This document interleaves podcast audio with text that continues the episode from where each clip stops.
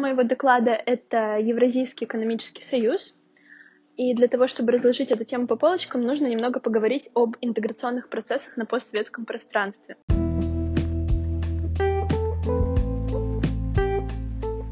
Как бы это ни было удивительно, но их достаточно большое количество. На схеме у меня представлены практически все интеграционные, номинально интеграционные организации.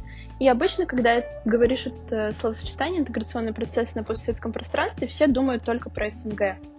Хотя фактически СНГ ну, довольно номинальная структура сейчас, у нее трендов развития очень мало. И мне кажется, более интересно говорить о Евразийском экономическом союзе, а, он представлен у меня вот здесь. Это Казахстан, Армения, а, Беларусь, Россия. Ой, Кыргызстан и Армения неправильно показала. Что такое ЕАЭС? Это международная организация региональной экономической интеграции, обладающая международной правосубъектностью и учрежденная договором о Евразийском экономическом союзе. Звучит очень многоэтажно и сложно, Говоря более проще, интеграция пяти наиболее заинтересованных экономик, как я уже сказала, Россия, Казахстан, Кыргызстан, Беларусь и Армения с целью свободы движения товаров, услуг, капитала, рабочей силы и проведения скоординированной политики в отраслях экономики. Существует он с 1 января 2015 года. Однако, если вы немного в этой теме, то вы можете помнить, что у нас до этого существовал Евразес, и сейчас до сих пор происходит у многих путаница Евразес, ЕАЭС, когда, что, почему. Здесь я представила такую очень полную хронологию событий. Я подумала, что может кому-то это пригодится, он потом откроет и посмотрит.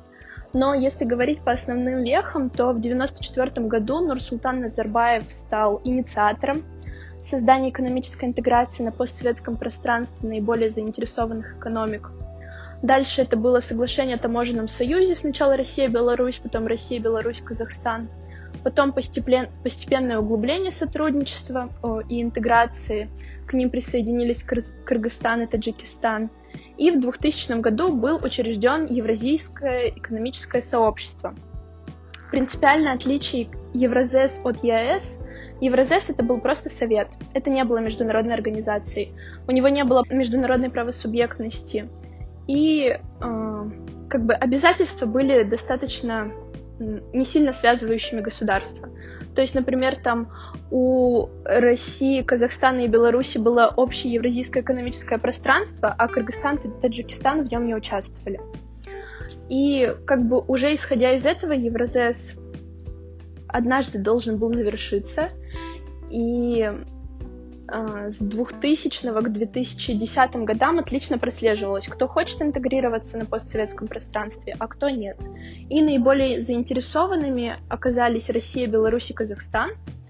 И а, начиная где-то с 2010 года а, три данные государства начали более плотную интеграцию, как я уже сказала, это Евразийскую экономическую комиссию, они создали наднациональный орган, Евразийское экономическое пространство, и получается, что на одной чаше весов у нас очень сильная интеграция между тремя государствами, а на другой чаше Евразес, и их э, функционал уже не сходился. И интеграция между этими тремя была более глубокой, чем между пятью в Евразес. И к 2014 году Россия, Казахстан и Беларусь приняли решение о упразднении Евразес и о создании только своей вот интеграции втроем. И уже позже, по-моему, в 2015, да, к ним присоединилась Армения и потом Кыргызстан. Таджикистан остался как страна-наблюдатель в ЕАЭС. Поэтому с 2015 года мы говорим о существовании прямо-таки международной э, организации Евразийский экономический союз. Как я уже сказала, основная цель данной организации – это движение товаров, свобода движения товаров, услуг, капитала, рабочей силы и скоординированная экономическая политика. Чтобы не быть голословной, я постаралась показать довольно понятно, как это обеспечивается в ЕАЭС. Для этого существуют две структуры. Это таможенный союз и единое экономическое пространство. Таможенный союз позволяет данным государствам э, иметь одну таможенную территорию, где у них есть таможенные преференции для друг друга, единый таможенный тариф, и товары ходят по этой территории довольно свободно и не облагаются лишними пошлинами, демпингу и так далее. И также существует единое экономическое пространство – Данную структуру создал договор о ЕАЭС и гармонизацию унификации законодательств. Ну, здесь я очень красиво написала, на самом деле есть, конечно, проблемы, но, тем не менее, а, на данный момент существуют единые регламенты и стандарты по областям промышленности, предпринимательства. Вот у меня там, например, написано единые санитарные, фитосанитарные, ветеринарные стандарты и так далее. А, единые правила конкуренции, единая политика по инвестициям, соглашение по трудовой миграции. А, благодаря вот этим двум структурам у нас создалось а, как поле, где пять данных стран сделали для себя выгодные экономические условия для того, чтобы продвигать свои экономики, получать какой-либо профит и конкурировать с другими экономиками в мире. Работу данных структур координирует и контролирует Евразийская экономическая комиссия. Это наднациональный орган на постсоветском пространстве, в частности в рамках Союза. Он, как я уже сказала, координирует их политику и направляет эту политику. Таким образом, мы можем говорить, что в ЕАЭС есть наднациональность не прямо такая, как в Европейском Союзе, потому что эта национальность, она довольно узкая только по экономическим вопросам, но тем не менее она существует, и мне кажется, это очень интересный прецедент, который в дальнейшем при правильном при организации правильной работе может привести к глубокой интеграции государств. Также, как я уже говорила, ЕАЭС имеет международную правосубъектность. Это значит, то, что данный союз может от своего лица заключать международные договоры, из которых будут вытекать международные обязательства, и ему не нужно для этого дополнительное соглашение на это национальных э, структур. Так, например, у ЕС есть соглашение о зонах свободной торговли с Вьетнамом, Ираном, Сингапуром и Сербией. На стадии переговоров сейчас у них э, такие же соглашения о зонах свободной торговли с Китаем, с Монголией, Институт ЕАЭС. Как я уже говорила, у нас существует Евразийская экономическая комиссия, это национальный орган. Он представлен коллегией и советами. Я не буду в это углубляться, потому что это такой, ну, довольно просто вопрос организационный, как там это все происходит, не очень интересно. Скажу, что находится в Москве, и там представлены комиссары из всех пяти стран. Также у нас есть суд Евразийского экономического союза как раз-таки для гармонизации и унификации законодательств и разрешения различных споров либо с третьими странами, либо внутри союза. Под звездочкой у меня представлен финансовый регулятор Евразийского экономического союза, потому что он еще не создан. Его планируют создать к 2025 году, и он должен будет расположен быть в Нур-Султане. Будет разрабатываться и проводиться единая финансовая политика для этих пяти стран. А, посредством данного института. И также еще существует Евразийский банк развития и Евразийский фонд стабилизации и развития. А, вообще, как во всех брошюрах они пишут, э, и в договоре также, что это не институт ЕАЭС, однако он существует и функционирует, все туда скидываются деньгами, и на случай чего все могут ими воспользоваться, в принципе. Поэтому его многие выделяют как в институты и тот, и тот по итогу зачем все это? Как бы звучит все ну, на бумаге очень интересно, экономическая интеграция, углубление. На деле э, в ЕАЭС есть ну, множество проблем. Многие исследователи вообще не верят в ЕАЭС, и многие говорят, что он застопорился, как только он создался. Но, как мне кажется, кроме экономической выгоды можно выделять и геополитическую. А, здесь я представила евразийскую, евразийскую дугу нестабильности, и здесь прекрасно видно, как вокруг постсоветского пространства расположены американские базы, различные очаги нестабильности и так далее. И все мы знаем по теории Маккиндера, а, Российская Федерация, постсоветское пространство — это Хартланд. Он всегда будет в зоне опасности, всегда будут угрозы безопасности на этой территории, и, по моему мнению, любая интеграция, даже если она не несет в себе оборонительного союза, не несет в себе политической интеграции, она категорически важна на постсоветском пространстве, потому что это показывает сплоченность стран. И, так сказать, врагам будет тяжелее пробиться в тыл.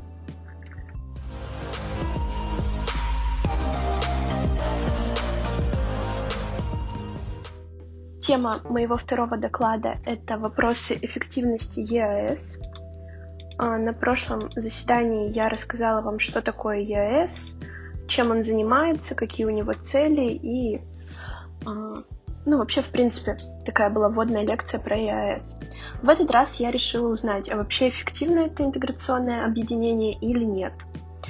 А, я решила, так сказать, просканировать его по критериям, искала в интернете разных исследователей, кто как э, сканирует интеграционное объединение, какие критерии выделяет.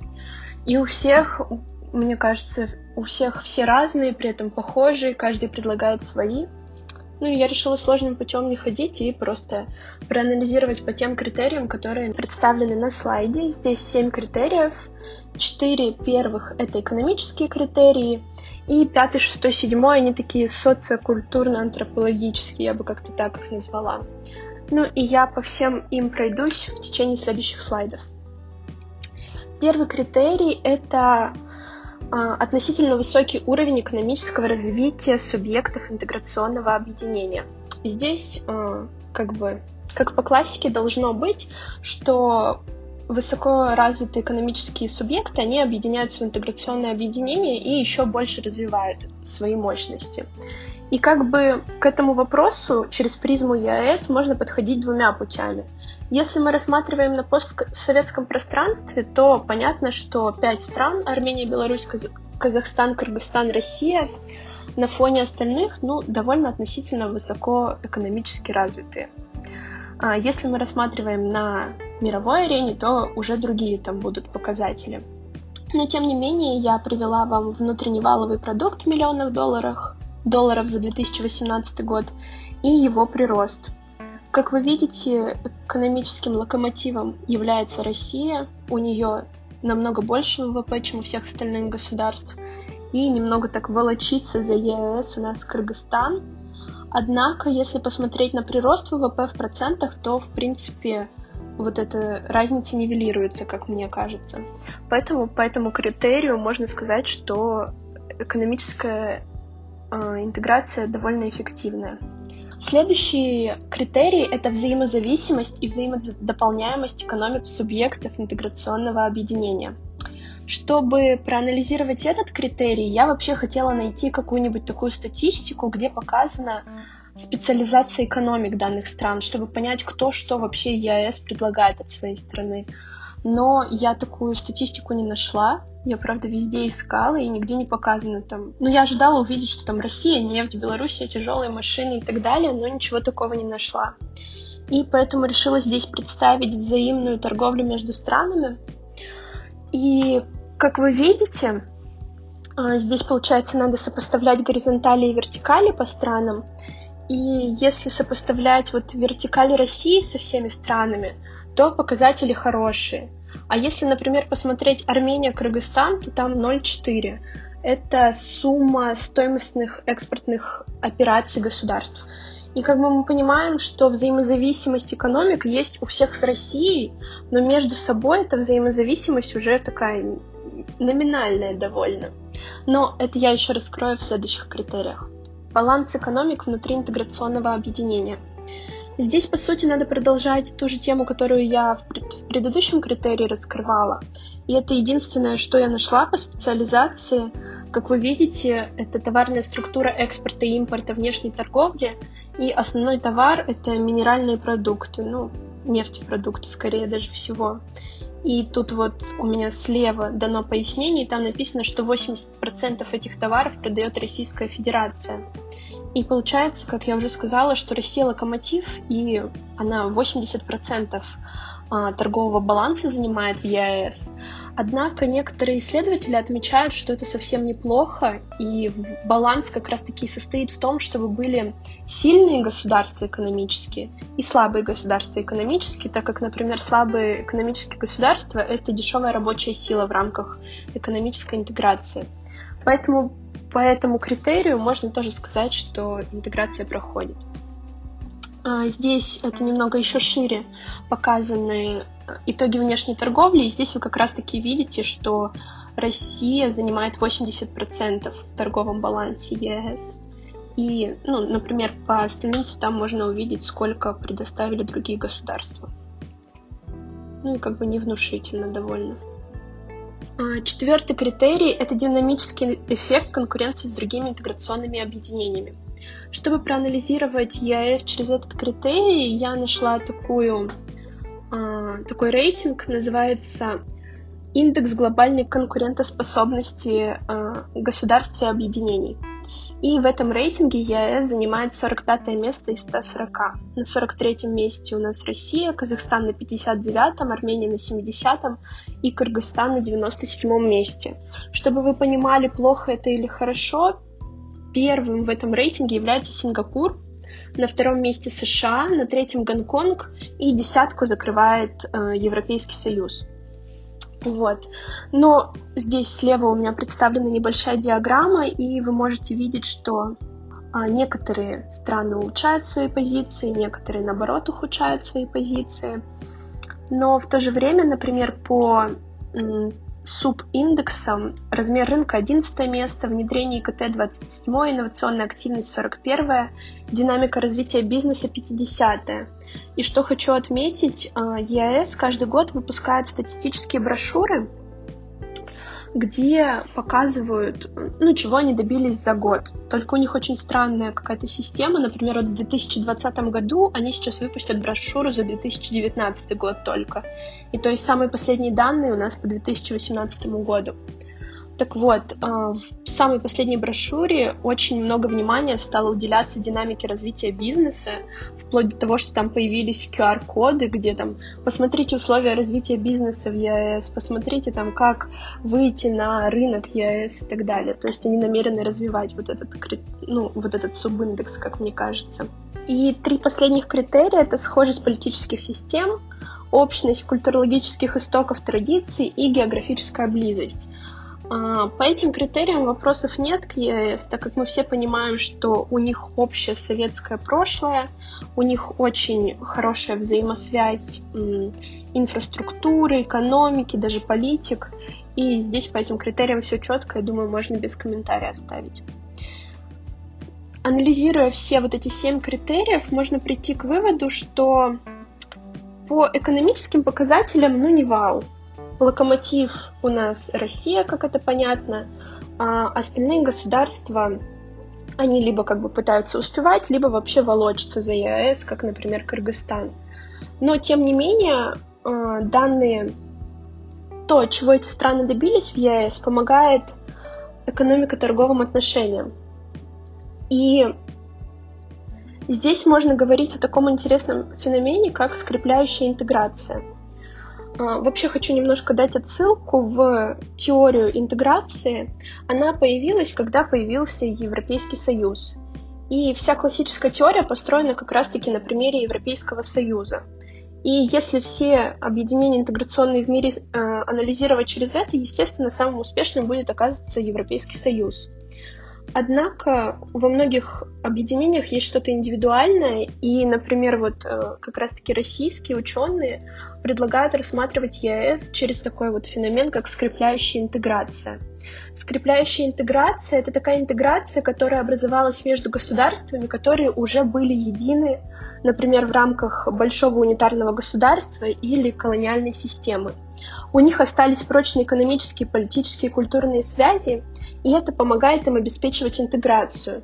И более того, вот а, оставаться в этой интеграции для них более плодотворно, чем развивать национальные экономики, потому что вот эти дезинтеграционные процессы будут разрушающими для них. Это у меня как раз на следующем слайде показано. И что хочется сказать? По итогу, эффективно или неэффективно ЕС? ЕС эффективно. А, по моему личному мнению, странам нужно и дальше, вот как в этой китайской поговорке, как дятлы, бить в одну точку, чтобы иметь профит. Тем более, что у них есть общий бэкграунд в прошлом и вот эта скрепляющая интеграция в настоящем. И вместе они могут добиться много чего. Так, например, это называется прагматическое евразийство, то есть многие авторы сейчас говорят о том, и политики, а, ну, стран, которые находятся в ЕС, о том, что для постсоветского пространства интеграция — это не самоцель, а инструмент. Для решения самой главной проблемы, которая существует на постсоветском пространстве, это все экономики нуждаются в модернизации. И в этой связи нужно использовать парадигму прагматического евразийства и с помощью Евразийского экономического союза решать эту проблему. Тем более, что благодаря интеграции снизу, так как у нас уже существует единое экономическое пространство, таможенный союз, а, единая экономическая политика государств, это предоставляется возможным, в особенности потому, что вот исчезли некоторые трудности и препятствия в этих на этом торгово-экономическом фронте.